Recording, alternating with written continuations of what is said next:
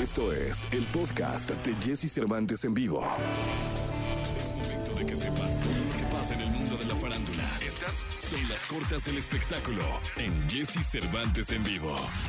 Finalmente, Kevin Parker ha regresado a los escenarios en Australia con la primera de dos presentaciones programadas de su proyecto musical Tame Impala Sound System, el cual debutó durante la pandemia a través de algunas presentaciones en televisión. La presentación realizada contó con una selección de 19 temas, entre los cuales se incluyeron algunas pertenecientes a The Slow Rush, álbum estrenado el año pasado. Se señala que ambas presentaciones habrían agotado las entradas.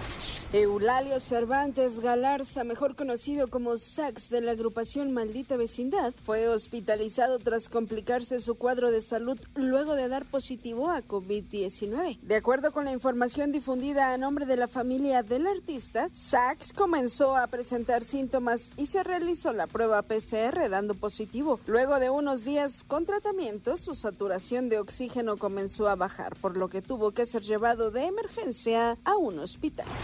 Con el hashtag Respect Shakira, varios usuarios de las redes sociales exigieron respeto a la cantante colombiana frente a los constantes ataques misoginios y denigrantes que recibe por parte de algunos aficionados e hinchas de fútbol. Hasta el momento ni la cantante ni su pareja se han manifestado al respecto de las publicaciones de apoyo de fans alrededor del mundo.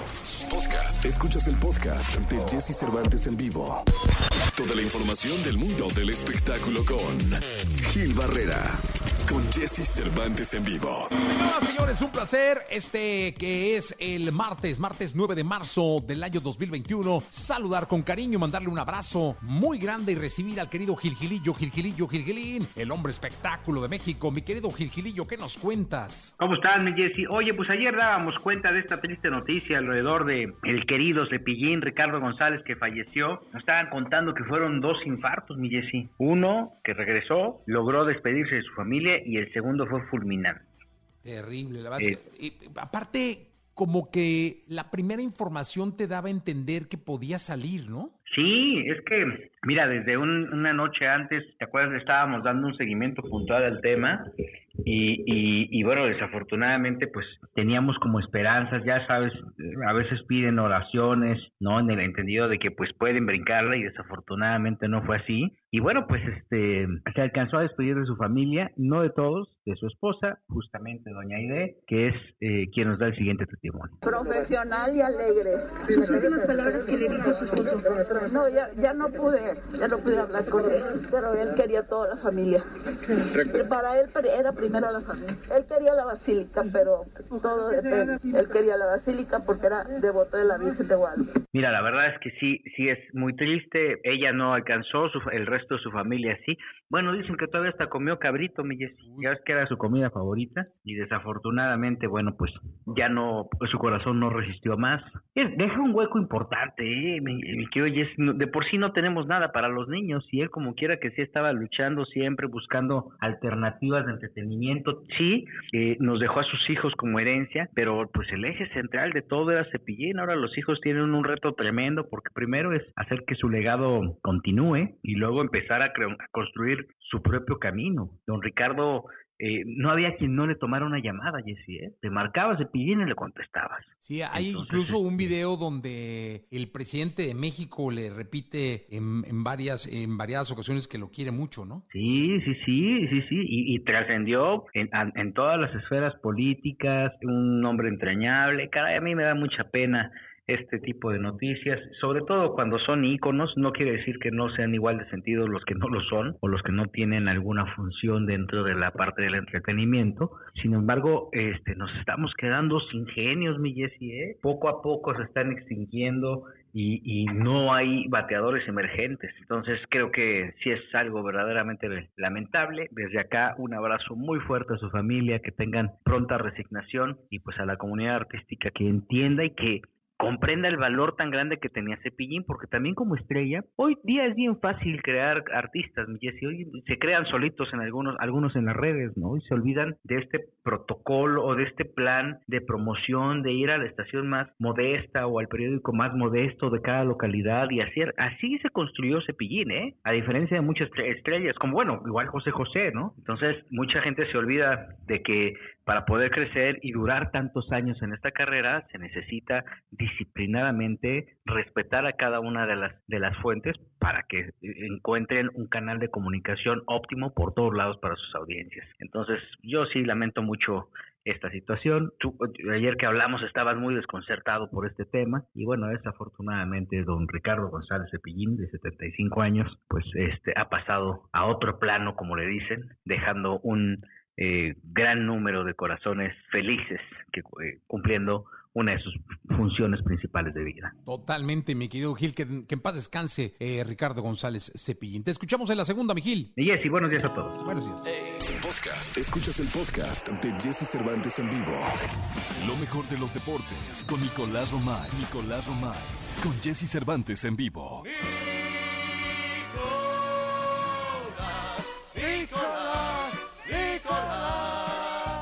Señoras, señores, 7 de la mañana, 45 minutos de este martes 9 de marzo del año 2021. Está con nosotros Nicolás Romay Pinal, el Niño Maravilla. 7.46. Mi Nico, ¿qué nos cuentas? Jesús, me da mucho gusto saludarte. Buenos días. Arrancando, arrancando el día y con noticias desde Tokio. Y es que se confirma lo que era un secreto a voces, la verdad, Jesús, y es que no habrá público extranjero en los Juegos Olímpicos de Tokio 2020. Eh, había muchísima incertidumbre y creo que esta noticia hay que verla desde dos ángulos. Uno, que los Juegos Olímpicos se van a realizar, sí o sí, se van a realizar los Juegos Olímpicos, y lo que ya se esperaba, que sean solamente para los locales como medida de prevención y para que pueda haber público en los estadios, pues ellos harán su propia burbuja para así impedir que lleguen eh, público extranjero y contagie y lleve, lleve el virus, Jesús. En este caso, la prensa sí, sí, o sea, solamente no va a haber público extranjero, pero sí va a haber, sí puede haber cobertura de medios extranjeros, o sea, va a tener que haber un registro de medios. Sí, sí, sí, sí va a haber prensa, especialmente solamente medios acreditados eh, que tengan derechos de transmisión. Van a ser muy selectivos para la gente que consigue una acreditación, el proceso, tendrás que entregar o una prueba eh, negativa de, COVID, tendrás que entregar también algún resultado si ya estás vacunado, también demostrar que ya estás vacunado. Eh, hasta el día de hoy, que todavía falta tiempo, pero hasta el día de hoy nos están pidiendo días de aislamiento a la llegada a Tokio para después hacer una prueba eh, de, de COVID. Sí, Habrá medios de comunicación de todas partes del mundo, pero sobre todo los que tengan derechos de, transmisión tendrán esa prioridad. Eh, serán unos Juegos Olímpicos muy diferentes, siempre son una fiesta, van, eh, va gente de todo el mundo. También, hablando de modelo de negocio, pues la derrama económica, Jesús, pues tú sabes que representa muchísimo el que venga gente de todos lados, ¿no? E, eso es lo que buscan las ciudades. Eh, darse a conocer, dar a conocer su cultura. Tokio apostaba a eso, ¿no? De, de nueva cuenta, que viniera gente de todos lados y pues tristemente eh, tendrá que ser solo para los locales, lo que también hace que el evento sea muchísimo más televisivo, ¿no? Ahora va a ser muchísimo más televisivo porque la gente desde casa tendrá que estar muy al pendiente. Oye, y, pues bueno, también tendrá que ser muy selectivo en torno a la cobertura que cada país le vaya dando a sus atletas, ¿no? sí, por supuesto. Pues ahí sí, sí hay deportes en donde, digamos, en México no sea muy común verlos y luego no hay mexicanos, va a estar complicado. Habrá que ir seleccionando los que eh, tengan a, los mexicanos participando. ¿Y cómo van los selectivos? Eh? ¿Cómo van los selectivos de, disciplinas importantes? Eh, por ejemplo, taekwondo, marcha, bueno, el fútbol sabemos que está el preolímpico acá en, en Guadalajara. Eh, no sé, e, e, ese proceso sigue, sigue caminando a pesar del COVID, me imagino. E, en algunas disciplinas sí, Jesús, en otras de plano ya dijeron califican por ranking. O sea, no nos da tiempo como para hacer ese preolímpico y van a tener que calificar por ranking. Han cancelado muchísimos, lo cual también ha generado incertidumbre. Pero el mismo de, Guadalajara de fútbol, ¿te acuerdas? Eso era hace un año, se movió, hubo incertidumbre, se hace, no se hace, ahora sí se hará en, en, en Guadalajara en marzo y al parecer hasta público tendrá, ¿no? Pero hay muchas disciplinas que ya dicen por ranking y ni modo, porque pues no está dando tiempo. Va a ser atípico absolutamente todo. Eh, los horarios van a ser muy importantes. Tú sabes que una de, las cadenas que pues, prácticamente es dueña de los Juegos Olímpicos es NBC en Estados Unidos, lo cual nos termina ayudando eh, a nosotros porque compartimos el uso horario. Entonces NBC va a apujar para que las mejores competencias estén en su mejor horario, lo cual pues, nos ayuda a nosotros aquí en México a tener también muy buenos horarios de competencia. Sí, porque aparte son cuántas horas, 14 horas o cuántas horas son de diferencia. Sí, sí, sí. Sí, ahorita, a, esta hora, que son casi las 8 de la mañana, estaría terminando la actividad, imagínate, después de toda la madrugada de actividad. Uy, No, pues van a ser juegos de, ahora sí que madrugada, ¿no? De desvelados. Sí, aunque pues lo que apuesta en DC es tener los mejores eventos tipo 7, 8 de la noche, ¿no? Que es muy temprano en Tokio, pero 7, 8 de la noche para que quede en, buen horario para, para este lado del continente. Pues esperamos que, que, que, así sea, mi querido Nicolache. Estaba yo checando en el reloj mundial qué horas son en Tokio ahorita. Eh, y ahí te va. Eh, Tokio, Japón. Son las 10 de la noche. Eh, son más 15 horas ahorita. Más 15 horas, sí. Sí, ahorita estaría terminando la actividad. Sí, haz de cuenta, casi las 11. 10 para las 11 son allá de la noche. Pues sí, así, así es como lo, vamos a tener que aventar juegos de madrugada. Gracias, Nico. Te mando un abrazo, Jesús. Platicamos en la segunda porque es martes de Champions League. Eh, perfecto. Ya está entonces, 7 de la mañana, 50 minutos, eh, 10 de la noche con 50 minutos en Tokio. Eh, vamos a continuar con la música. Wake Me Up, este es Avicii. Podcast. Escuchas el podcast de Jesse Cervantes en vivo. La tecnología, tecnología, avances, gadgets, lo más novedoso. José Antonio Pontón en Jesse Cervantes en vivo.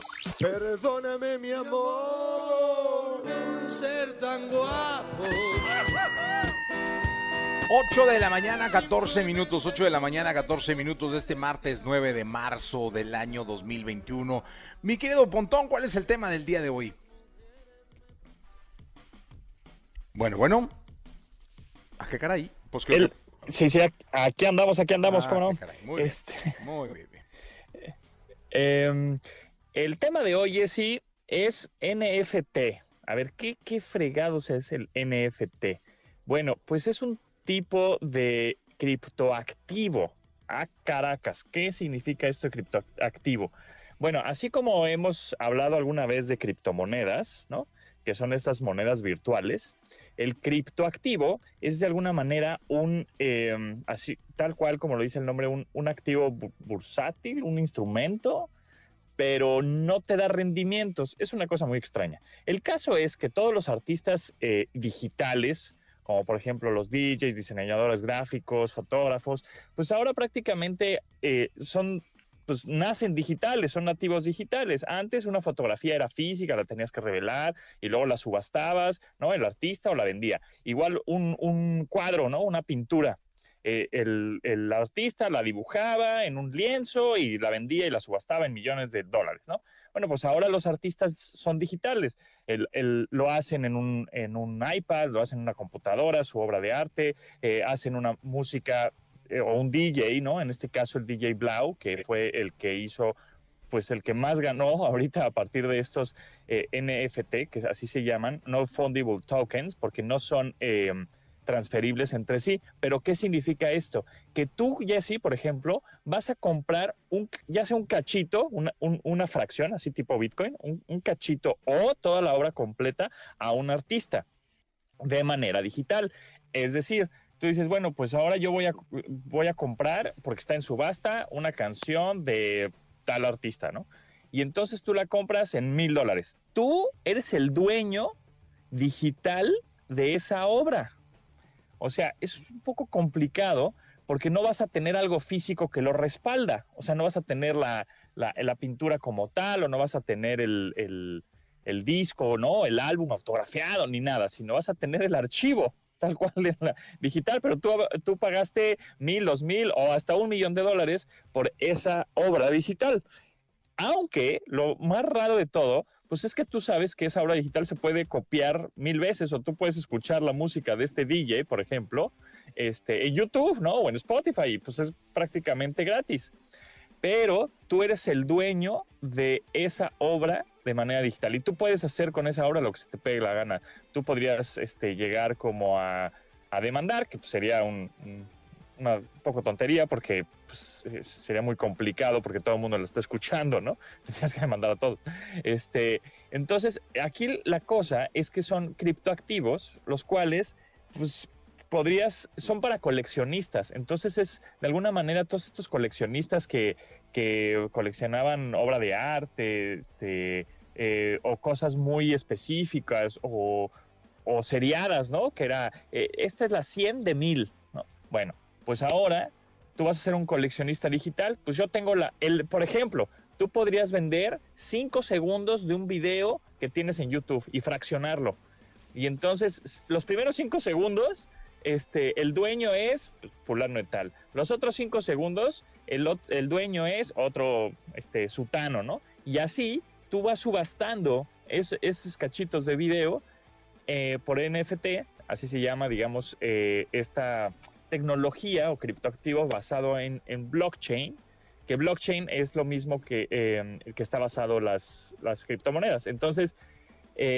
hacen esas transferencias de pago y el caso es que este DJ, que se llama Blau, hizo eso con su música digital y ahorita tiene más de 12 millones de dólares porque vendió sus, sus, canciones a través de, este, de esta subasta y hubo locos que pagaron eso por una obra, digamos, digital que pues, se podría reproducir en todos lados, pero pues ya la tienen de manera original. Es una locura, está causando moda, este, la gente está comprando este tipo de, de contenidos digitales, aunque no les importa que se puedan reproducir y que todo el mundo los tenga de, alguna manera, pues, este, ¿no? Eh, ya sea digital y eso no importa. Ellos tienen el, original, el archivo original y con eso ya se sienten muy uyuyuy, ¿no? Entonces, eso está tomando, eh, te digo, está siendo muy popular ahorita en Estados Unidos porque la gente yo creo que no sabe qué hacer con su dinero y entonces está compre y compre este, derechos digitales de una manera muy extraña. Ahora, yo creo que podría funcionar. Ahorita yo creo que es como una cosa un poco absurda, pero para ciertos, este, para ciertos eh, industrias, por ejemplo, de arte y algunas subastas que valgan la pena de artistas que definitivamente valgan la pena y tú puedas tener los derechos para que nadie más los reproduzca. Es un poco como la Mona Lisa, ¿no? La Mona Lisa es una y ya, nada más está en el Museo del Louvre y ahí está. Pero, pues, ¿cuántas Mona Lisas no has, tú tenés en internet y la puedes ver? O hasta llaveros de la Mona Lisa hay, ¿no? Y nadie le está pagando al, al museo ni al dueño de la Mona Lisa. Entonces, es más bien como una colección, como subastas. Está muy interesante eso. Pues muy bien, Pontón, muchísimas gracias. Eh, nos escuchamos mañana. Son las 8 de la mañana con 20 minutos. 8 de la mañana con 20 minutos. Vamos con Fran, esto es Prófugos. Estamos en XFM. Podcast. Escuchas el podcast de Jesse Cervantes en vivo. Radiografía en Jesse Cervantes en vivo. Este pasado lunes 8 de marzo, el mundo de la actuación, la farándula y el espectáculo infantil perdió una de sus más grandes figuras, Ricardo González Gutiérrez, mejor conocido como Cepillín. Y hoy, a manera de homenaje, queremos recordar la vida y el legado de una de las personas que dio todo en los escenarios por la niñez mexicana y de Latinoamérica. Cepillín. Cepillín. Cepillín.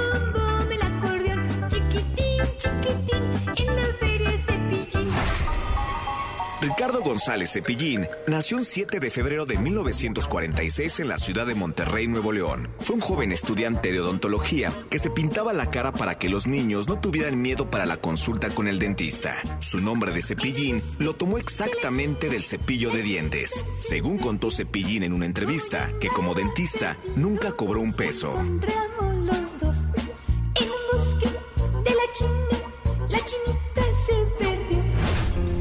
Su carrera en televisión comenzó en Monterrey, Nuevo León, en el Canal 12. En una ocasión que conoció a la actriz y comediante Carmen Salinas, Cepillín le pidió que lo trajera a la Ciudad de México para que pudiera desarrollarse profesionalmente. Vivió un tiempo en casa de la actriz, quien fue quien lo presentó a productores de la cadena de televisión Televisa. Y a partir de 1977 a 1980, Cepillín, el payasito de la tele, su programa, se transmitió en más de 18 países alrededor de Latinoamérica. Sus canciones le hicieron ganar varios discos de oro por sus altas ventas.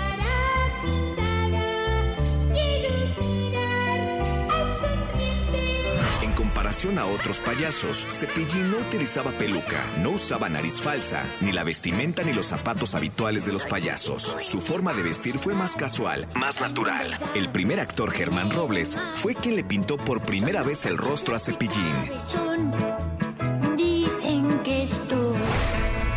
Entre los comediantes que inspiraron la carrera de Cepillín se encuentran Charles Chaplin, El Gordo y el Flaco y Marcel Marceau. Las canciones que cantaba las tomaba muy personales. Según cuenta en la canción Un día con mamá, cuando la grabó, el ingeniero de sonido empezó a llorar. ¿por qué?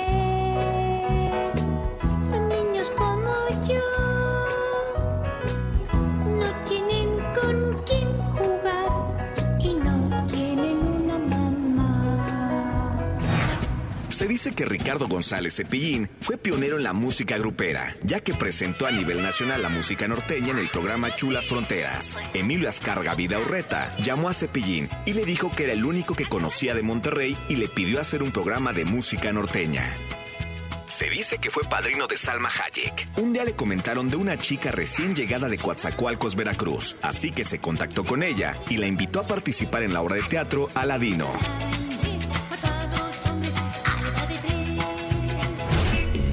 Figura representativa de varias generaciones, un ícono de la cultura popular mexicana, un artista único, Ricardo González Cepillín. En el circo no hay tristeza, los niños vienen hasta aquí para ver a los payasos y un mundo de ilusión sin fin. Pero sabe que... No importa si nunca has escuchado un podcast o si eres un podcaster profesional. Únete a la comunidad Himalaya. Radio en vivo. Radio en vivo. Contenidos originales y experiencias diseñadas solo para ti. Solo para ti. Himalaya. Descarga gratis la app. Podcast. Escuchas el podcast de Jesse Cervantes en vivo. La, escena musical, el entretenimiento, noticias, noticias, sus protagonistas. Lo tenemos con Charlie de la Torre en Jesse Cervantes en vivo. 8 de la mañana, 8 de la mañana, ya con 37 minutos. Gracias por continuar con nosotros. Eh, estamos en vivo con Charlie de la Torre, los dos en Guadalajara, caray. Yo eh, estoy de paso por esta bella ciudad. Charlie aquí vive. Eh, Charlie es nuestro especialista en entretenimiento. Él ha estado cubriendo esta función desde hace unos meses en este programa. Hablar de entretenimiento, de conciertos, de espectáculo en general. Hablamos de fútbol, del preolímpico que se va a llevar a cabo acá en la ciudad de Guadalajara hace ocho días. Y es que creo que también es importante que la gente tenga un punto de vista diferente en torno al entretenimiento. Yo lo saludo con cariño y le hago una pregunta para arrancar y es en torno a los eventos en streaming. Lo saludo y le digo, ¿ha funcionado o no? ¿Han cumplido una función o no? ¿Ya estuvo suficiente o se puede seguir? Bueno, aproveché varias preguntas en una. Charlie, ¿cómo estás? Muy buenos días, Jesse. Muy buenos días a toda la audiencia. Pues muy buena la pregunta, Jesse. La famosísima virtualización. Eh, yo creo, Jesse, que pues obviamente eh, vamos a subir la encuesta para ver qué piensa la gente, si realmente los eventos en streaming cumplen o no cumplen. Pero yo, yo, yo, no, yo veo más allá de la pregunta, o sea, obviamente cumplen, Jesse, porque obviamente toda la gente que está haciendo streaming lo están haciendo de una manera, obviamente responsable, obviamente de manera profesional. En el último, en el primer, obviamente, en el primer golpe de la pandemia, más o menos el 20% de los eventos se hicieron eh, virtuales y obviamente ha ido creciendo hasta un 60%, ¿no? Pero la pregunta importante, como dices tú, ¿cumplen o no cumplen? ¿Cumplen para quién, Jesse? ¿Para el espectador? ¿Para las marcas? ¿O para los sentimientos, Jesse? Yo creo que hay un momento muy importante del entretenimiento en vivo que hoy yo digo que el evento de virtualización o de streaming no cumple para el tema de los sentimientos. Jesse, ¿tú qué opinas? O sea que eh, de alguna manera puedes bailar, cantar, pero sentimentalmente eh, estar ligado al artista como lo haces en un concierto en vivo, emocionalmente eh, sí creo que falta. Es decir, sí creo que el- en la pantalla de una televisión, de una computadora, de un celular o de una tablet, sí hace que te la pases bien en familia, que le eches la cantadita, te puedes echar una chelita en casa o qué sé yo, pero no. Yo creo que lo emocional que es llorar frente a un artista, eh, sudar eh, frente, frente a, a canciones, a un grupo o lo que sea, sí va a ser muy complicado. Lo extrañamos demasiado. Yo sé, te lo comentaba, que en Estados Unidos ya hay conciertos, ya se están dando bailes, conciertos. Eh, Gil comentaba ahí de Recoditos. Yo vi una promoción de Lazo en Miami, Maluma, me decías. Pero sí, es importantísimo que con toda la precaución del mundo y con todo, todo, todo lo que nos dicten las medidas sanitarias, regresemos poco a poco al espectáculo. Sí, yo creo que, que además ya, ya cumplieron su función. O sea, yo me acuerdo, alguna vez lo platicamos, mi Charlie, cuando empezó todo esto que detonaron en Instagram, ¿te acuerdas que los artistas se pusieron a hacer Claro. Instagram Live? Eh, alguna vez el equipo de, de, de digita- de digital de, de, de Exam contaron un fin de semana, de viernes a domingo, hubo 150 streamings en, en Instagram. Cuando empezaba, hablo de, de hace marzo, abril, de abril del año pasado, ¿no? Digamos, hace un año justamente. Entonces fue como un boom impresionante Yo me acuerdo aquel de Sanz con Juanes en casa de, de, de Sanz. O sea, fueron los primeros y fueron como muy explosivos. Después fue dosificándose, ¿no? La dosis de gente que se conectaba. Y ya ahora, pues creo que la gente está requiriendo como de más experiencia, o sea, que no solo sea el concierto, que el artista le meta algo más de experiencia al show para que la gente se interese y se meta. No sé tú qué opinas al respecto. Claro, Jessy, yo creo que vamos a ir, obviamente, como, como ha pasado los virtuales, ya está viendo eventos híbridos y seguirán seguramente, y estoy convencido que serán los eventos presenciales, porque el olor, el sabor, eh, la, la, la, convivencia con la gente, el, el, estar más cerca, seguramente serán más pequeños, Jessy, y es, y es como todo. O sea, si no empezamos, con, con, para prepararte para un maratón, tienes que empezar con una carrera. Entonces, yo creo que lo que tenemos que empezar a hacer, Jessy, es, son eventos pequeños, empezar a ver qué está pasando, empezar a hacer las, las pruebas, empezar a hacer las pruebas PCR y empezar a crear ya una red de comunidad responsable para poder empezar a dar los eventos presenciales. Pero los artistas tienen que poner de, de su parte, mi Jessy, es un, es un tema muy álgido por ahí, con el tema de los costos, con el tema de algo así, pero yo creo que el tema de la cooperación del artista con la cooperación del, de las marcas y los promotores, seguramente llegaremos a finales de 2021 con unos eventos presenciales diferentes, pero ahí con los sentimientos y ahí con la producción y ahí con, con el tema de vivirlos. Oye, estamos con la encuesta, subimos una encuesta a Twitter, eh, dice los eventos de streaming cumplen o no cumplen, participa en la encuesta, ta, ta, ta, eh, para que lo retuitees, mi querido Charlie, y hasta ahorita, fíjate, el, el 45.5% de la gente dice que sí cumplen, el 9.1% dice que no cumplen, y el 45.5% de la encuesta dice me da igual. Es decir, eh, está empatado el, el, sí cumplen con el que eh, eh, le da igual a la gente. Vamos a ver qué, qué, cómo termina esta encuesta, que la vamos a dejar el resto del programa por ahí. Ahí la dejamos. Ahí la dejamos para que, para que pueda. Pero entonces, en resumen, es importante disfrutarlos, vivirlos. Yo creo que ya hay eh, una necesidad de la gente de no solo ver al artista con una guitarra o con dos o con tres en acústico o en un set eh, musical, sino que se combine con alguna experiencia, que la gente conozca un poco más del artista en, esta, en este tipo de, de, de eventos que se están anunciando y pues esperar a que vengan ya los presenciales. Nosotros traemos por ahí una sorpresa, ¿eh? Mi querido Charlie. ¿Sí? Hombre, vas, te, te, voy a, te voy a invitar. Este, híjole, no quería decir, pero es el 10 de abril. El 10 de abril, o sea, ya, estamos ya, ya un mes. Haremos una sorpresa, una sorpresa importante. No puedo decir no, más claro porque sí. del plato a la boca se cae la sopa. Mejor no hay que decir las cosas, dicen que los sueños hay que guardárselos para uno, porque si no despierta uno y, y, y se acaba el sueño. Entonces hay que guardarlo hasta que sea real, Jessy, ¿no? Totalmente, mi querido Charlie. ¿Dónde te pueden seguir? Eh, ya saben en mis redes, Charlie con YDL Torre, Instagram y, y, Twitter y obviamente a través de Facebook. Ahí estamos y estamos compartiendo también cosas que, que nos están llegando de información de todos lados del mundo. Es, eh, creo que es un tiempo de compartir, es un tiempo de regresarle a la industria, regresarle a, a, a toda la gente que ha estado en el entretenimiento en vivo cooperando con, con, con este, esta gran industria, regresarles un poquito de lo que, de lo que nos llega de información y de lo que, de lo, de lo que, estamos, de lo que estamos preparando para un futuro, Jesse. Mi querido Charlie, muchas gracias. Que tenga buena, buen día a todos y, y a, Buenos días, Guadalajara, mi Jesse. Gracias, gracias a todos. Vamos a continuar con el programa 8 de la mañana, 44 minutos. Podcast. Escuchas el podcast de Jesse Cervantes en vivo. Porque la vida junto a ellos es más entretenida. Sus cuidados, sus secretos, sus cualidades y todo lo que nos interesa saber de nuestras mascotas lo tenemos con Dominique Peralta en Jesse Cervantes en vivo.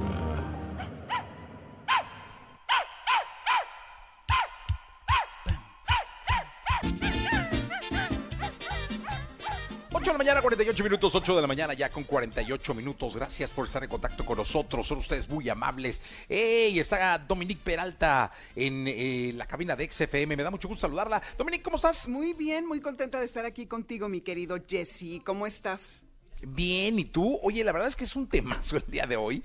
Este, y es en torno a si hay perros inteligentes o algunos más inteligentes que otros, hay unos tontos, o sea, ¿cómo, cómo funciona este asunto con los perros? Fíjate que el otro día platicaba con una persona y justo por eso pensé que estaría padre hablar de, de esto, porque tú sabes que el Border Collie está considerado el Einstein de los perros. Es un perro que es obediente, resuelve problemas, lo que le digas hace y es más, te supera, ¿eh? No es por nada, pero esos perros están cañones, son hiper demandantes, eh, pueden anticipar casi cada movimiento que vas a hacer y son perros que están, están considerados como el número uno en todo el mundo de inteligencia, al que le sigue el caniche o el poodle, luego el pastor alemán y bueno, el, el golden retriever y en fin, así hay varios. Pero así como hay esta lista, mi querido, hay una lista de los perros más tontos, que son, por ejemplo, el Basset Hound, el Mastiff, el Beagle, el Pequinés, los Bloodhound, el Chow Chow, el Bulldog y otra, también otra serie de perros. Pero entonces, a ver, queridos radio escuchas, ¿ustedes qué opinan que tienen algunas de estas razas? ¿Creen que de veras estos que acabo de mencionar son tontos? Bueno. Es que habría que definir sobre qué criterio se basan estas aseveraciones. Y es que a los humanos nos encanta hacer clasificaciones porque pues la verdad es muy entretenido. Hay tres cosas que se consideran. La habilidad instintiva, la adaptativa y el, poder trabajar y obedecer. Entonces, lo instintivo es el que puedan llevar a cabo las tareas para las que se les criaron, ya sabes, de pastoreo y o de caza, ¿no? Que son como las dos fundamentales. Tú sabes, Jessie, que todas las razas de perros han sido criadas por los hombres, inventadas, para desempeñar trabajos para nuestro beneficio. Y genéticamente se les ha manipulado justo para eso, para pastoreo o para caza, básicamente.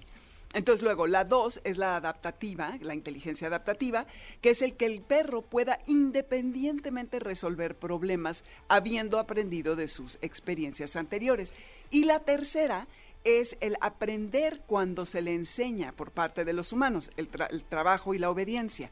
Bueno, pues resulta que justamente las razas que, les mencioné, consideradas entrecomillado, lo voy a subrayar, eh, que son las más tontas, es que la neta no están interesados ni en escucharnos ni en satisfacernos, porque lo que les interesa es rastrear con sus narices.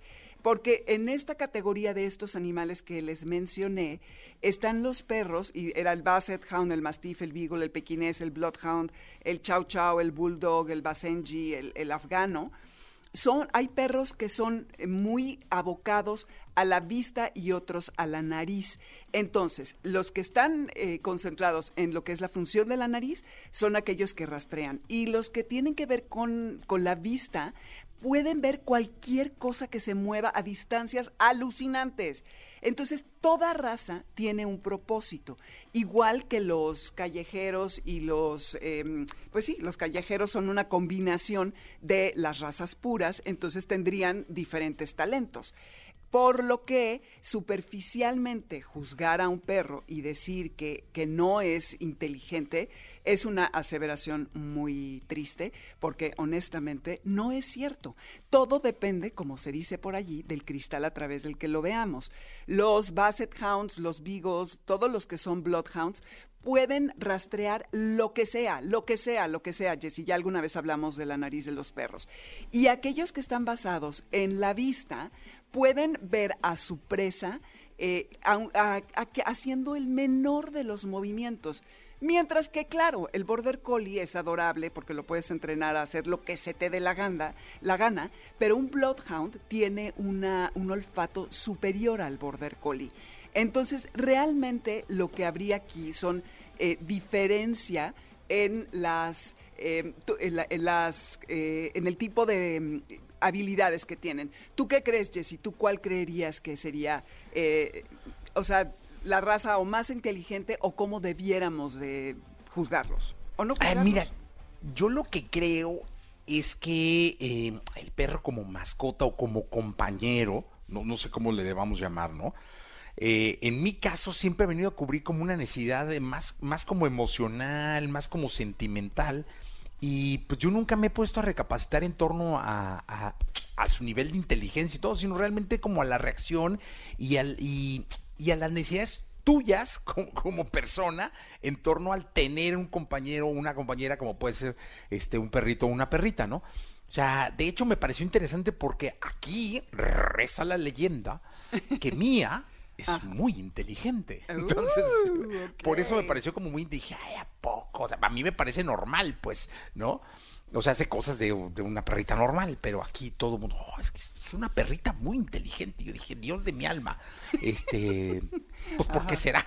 Yo la veo muy Claro, normal. claro. Pero tiene mucho que ver más con, con lo que tú necesites de ellos, ¿no? Eso, yo creo que le acabas de dar en el clavo. ¿Qué necesitamos de ellos? Exactamente, Jesse.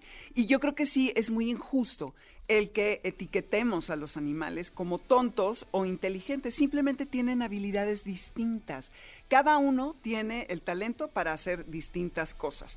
Entonces, los perros policía, los perros eh, del ejército, como los eh, pastores alemanes o los belga malineses, son muy obedientes y se les puede entrenar a detectar, ya sabes, explosivos y cadáveres y sustancias estupefacientes. Y los border collies también, pero a ver, tú encuentra un pato escondido y pues un beagle y alguno de estos bloodhounds serían los que te lo podían eh, rastrear. Entonces, no podemos decir que hay ni perros tontos ni inteligentes. Cada uno tiene sus talentos. Yo creo que sería la conclusión y depende para, que los, para lo que los creamos, como tú bien señalas, mi querido.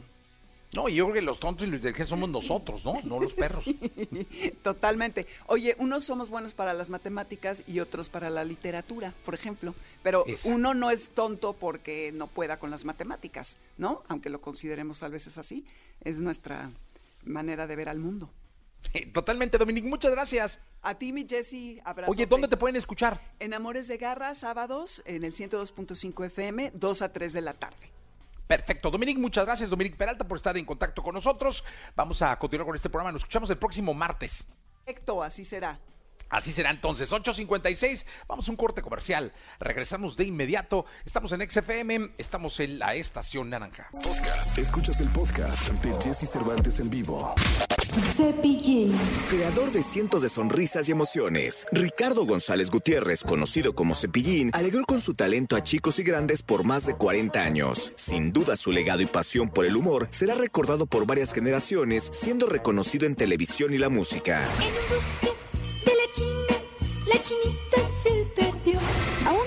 Partida en Jesse Cervantes, en Exa recordamos las visitas de Cepillín, el payasito de la tele, a la cabina.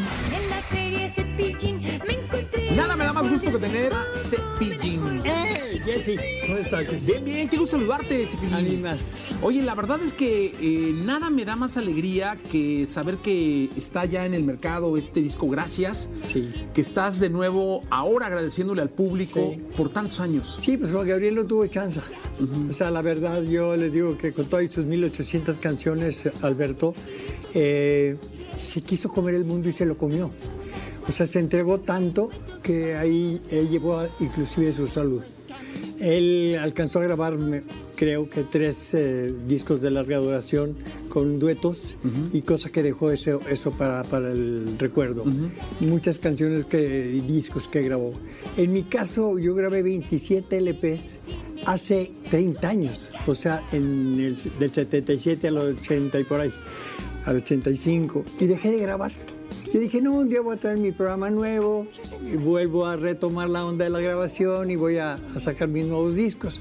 Pero fueron pasando los años, los años, los años y nunca hubo un programa de televisión para Cepillino. Pero un buen día el director de turismo de la Ciudad de México, antes Distrito Federal, el licenciado Miguel Torruco, me dijo, oye, ¿por qué no grabas? Digo, no, licenciado, pues no tengo ni programa de televisión ni nada. Graba. Mira, ya te conseguí un estudio, te conseguí un ingeniero, todo. Ah, no, pues así sí grabo. Y con mis dos hijos, con Ricardo González Jr. y con Roberto González, mis dos hijos, que son Sepi y Frankie, pues grabamos este, este nuevo material y le agregué una canción que se llama Gracias. Yo agradezco mucho a Charlie, que fue coproductor conmigo y coautor de, de seis canciones, porque se- seis son del recuerdo y seis son nuevas, que me haya escrito una canción tan bonita a una idea que le di y se llama Gracias y canto con mi voz, que está re fea, pero con mucho sentimiento. Y este y además pues hay una canción dedicada a nuestra hermosa Ciudad de México. Yo les digo que uno se viene de fuera en mi caso de Monterrey, la mayor parte de la gente no venimos casi de la mal llamada provincia, a la capital que es de donde sale todo, de aquí emerge todo. Entonces, este, pues ya son desde el 77 a la fecha, ya van a ser 40 años. Yo empecé en Monterrey en el 71, hace 45 años. Y creo yo que, que pues es el momento de agradecerle a la gente, a casi cinco décadas, a toda la gente bonita que nos puso en un plano bonito, que nos ha dado de comer durante tanto tiempo, con esta canción y con esta nueva canción de Caminando por la Ciudad, donde le agradezco a la Ciudad de México el, el darnos la plataforma a nivel internacional. Es que sabes que es, es impresionante porque de verdad el fenómeno de amor que hay del público hacia Cepillín es impresionante.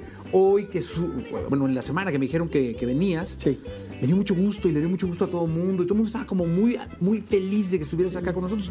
Afuera viene la gente, estabas tú esperando entrar, fotos y fotos y Sí, fotos, sí. bailarines, artistas, periodistas, todo el mundo te quiere. Sí, me quieren bien y yo también. O sea, pero es eso, ¿eh? Diosito, este, échame la mano, ¿no? Sí, yo creo que sí. Porque eh, después de tres infartos, por algo estoy vivo. Claro. O sea, todavía tengo que hacer algo. Entonces, eh, en ese hacer algo, hay gente que me dice, usted tiene tanta vida, aunque lleve tres infartos, tiene tanta vida que lo comunica, comunica alegría, comunica amor, este, no sé.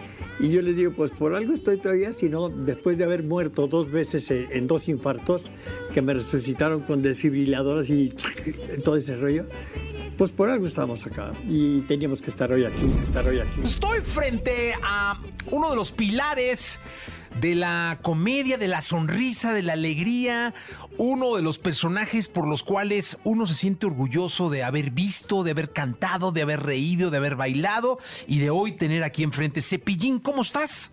Pues yo muy contento y más con esta presentación tan hermosa. Muchas gracias, Jesse.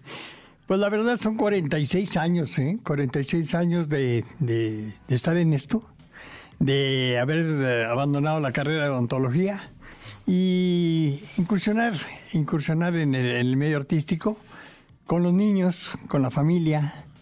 Y han pasado ya 46 años en algo que al principio uno decía, no, esto como a lo mejor te pasó a ti, esto es como hobby. Siempre empieza uno diciendo, esto es como hobby. Y no, se ha hecho una super profesión. Eh, gracias a Dios eh, son muchos discos, muchos programas de televisión, varias películas, este, premios, eh, etcétera, ¿no? Conocer todo lo de Estados Unidos, todo mi país, parte de Centroamérica y Sudamérica, todo el Caribe. Entonces yo de chico le decía a mi papá, oye papá, ¿por qué no más salimos una vez de vacaciones al, año? Y me decía mi papá, porque es cuando yo tengo vacaciones y no puedo más que sacarlos una vez. Y entonces de Monterrey pues nos íbamos a Tampico o a Laredo o a McAllen, ¿no? Entonces yo decía de chico, ojalá que un día pueda salir mucho de vacaciones, ¿no? Y Dios me ha premiado a estar siempre de vacaciones.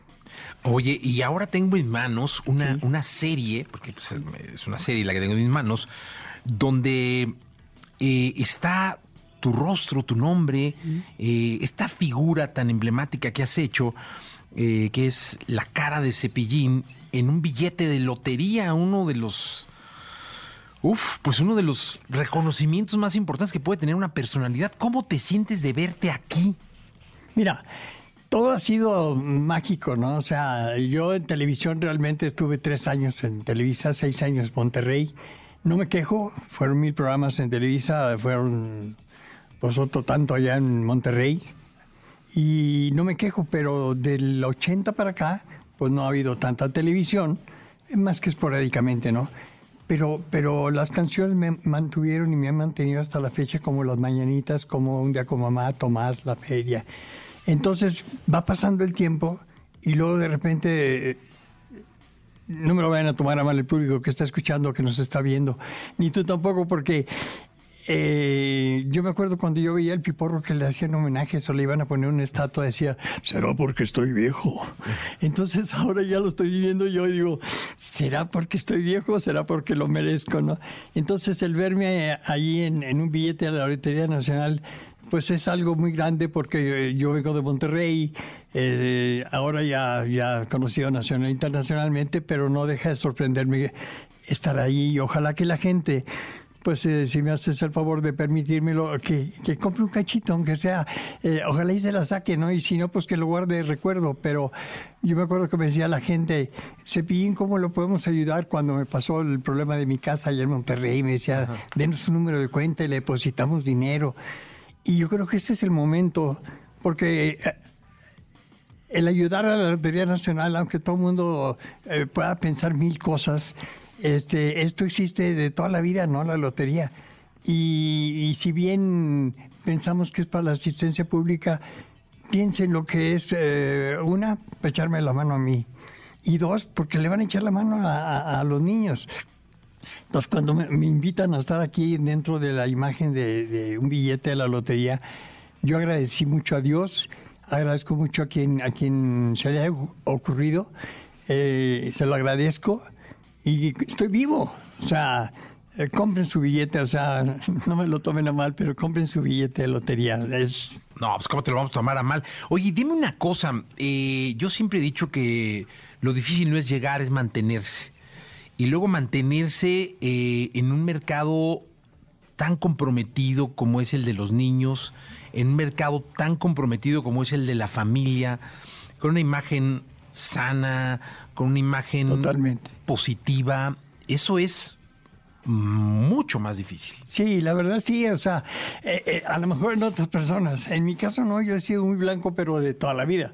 Eh, entre la raza, entre mis cuates, soy bien chistoso y, y hasta Rafael Incar un día me dijo, no, me contigo no puedo. Y yo, pues, ¿por qué no quieres? Y, no, me sácate". O sea, eh, soy travieso.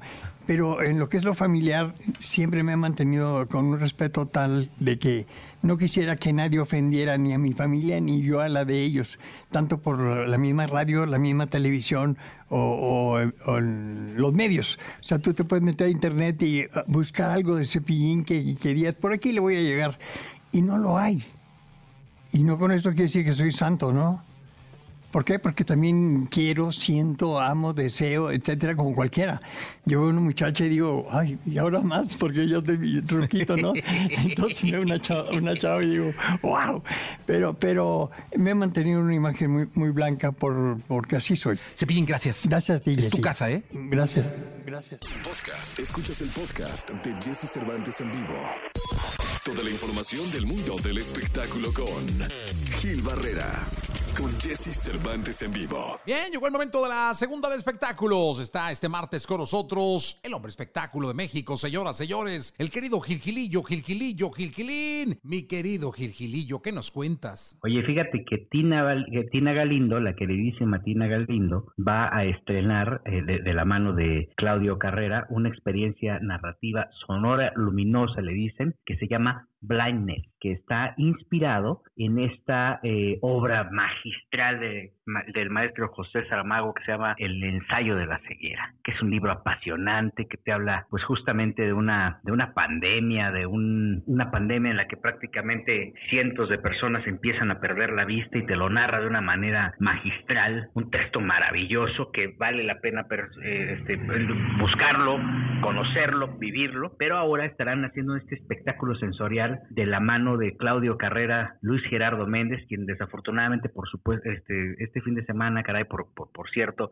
falleció su papá, le mandamos un abrazo muy fuerte a Luis Gerardo, y Diego Luna, que son los productores. Esta obra la han puesto en Londres, en Ámsterdam, en Toronto, en Nueva York, llega a la Ciudad de México y la verdad es que dicen que es una experiencia maravillosa. Se va a ocupar el 10% del teatro, es un teatro muy grande, el Teatro de los Insurgentes. Tengo entendido que tú vas a poder entrar, vas a tener tu silla, te vas a poner unos audífonos y vas a cerrar los ojos y de la voz de Marina de Tavira o con la voz de Marina Tavira, de Tavira te van a trasladar y te van a empezar a recrear parte de este texto maravilloso que o basado en este texto del ensayo sobre la ceguera de José Saramago, pues y te irán estimulando alguna, algo- algo- la imaginación y bueno, dicen que es maravilloso. A mí se me dan, me dan muchísimas ganas de ir y además me da mucho gusto que Tina Galindo esté apostándole, bueno, también Claudio Carrera estén apostándole a reactivar el entretenimiento con responsabilidad y con una propuesta diferente. O sea, ellos no se encerraron y no dijeron, tiene que ser mi obra forzosamente. Ellos, todos los productores, se encargaron de buscar un concepto innovador que pudiera de alguna manera rescatar eh, o reactivar la industria del entretenimiento sin arriesgar, porque tengo entendido que hay una sana, hay distanciamiento social y hay muchos protocolos eh, de, de salubridad. Y bueno, pues eh, se arriesgaron a hacerlo y eso es lo que vale muchísimo más. No, no quiere decir que los otros no lo hagan y, tampoco es aminorar el reconocimiento a los demás productores, pero aquí están buscando alguna otra alternativa pues para reactivar la industria.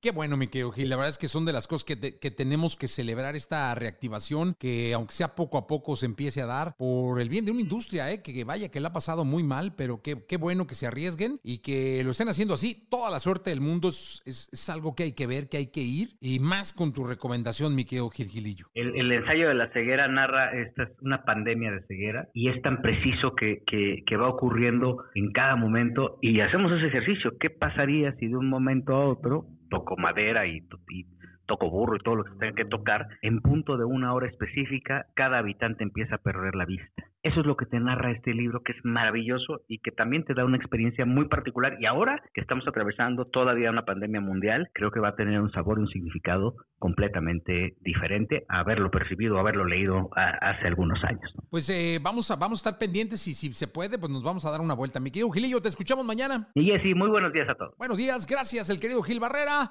Vamos a continuar. Podcast. Escuchas el podcast de Jesse Cervantes en vivo. Lo mejor de los deportes con Nicolás Romay. Nicolás Romay.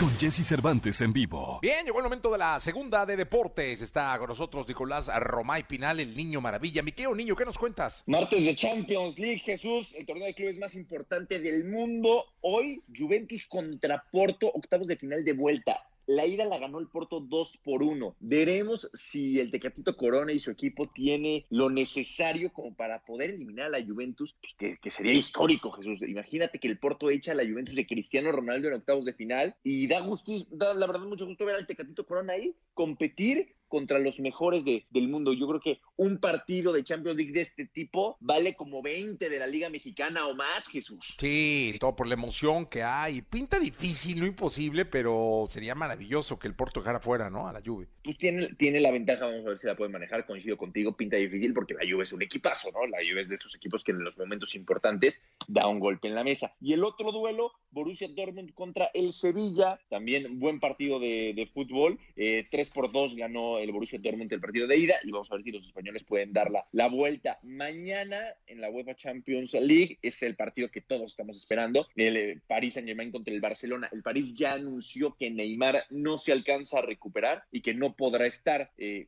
tiene ventaja de 4 por 1 el París, ¿no? También yo creo que por eso le dicen a Neymar ni forces, porque tenemos una, una ventaja importante. Eh, pero bueno, ese es, el, ese es el partidazo de la semana. Pues vamos a ver qué pasa, mi querido Nicolás Romay Pinal. ¿Algo más para esta segunda? Eh, ayer Pachuca le gana 2 por 1 a Tijuana, por fin gana el Pachuca y con esto, fíjate este dato Jesús, después de 10 jornadas, ningún técnico ha perdido su trabajo en la Liga MX. Algo rarísimo, la verdad. Oye, pero también además algo bueno, ¿no? Porque habla de la continuidad que le están dando los equipos a los técnicos, a los procesos. Yo digo, viéndolo optimistamente, coincido contigo, pero también no quieren liquidar a nadie, ¿eh, Jesús. Ah, sí, está no la hay- cosa, la crisis está dificilísima. en No la hay liga. lana. No, a ver, ¿tú crees que Atlas no hubiera ya quitado a Diego Coca hace cuatro jornadas, antes de que se enracharan? Yo hubiera quitado a su técnico y buscado traer a Miguel Herrera, Sí, seguro, seguro. Pero no hay lana. O Chivas a Bucetich en un momento de crisis complicado también, pero no hay dinero, Jesús. Está, está muy complicada la cosa. Pues entonces es una combi- combinación de dejar Una los procesos y de no tener dinero.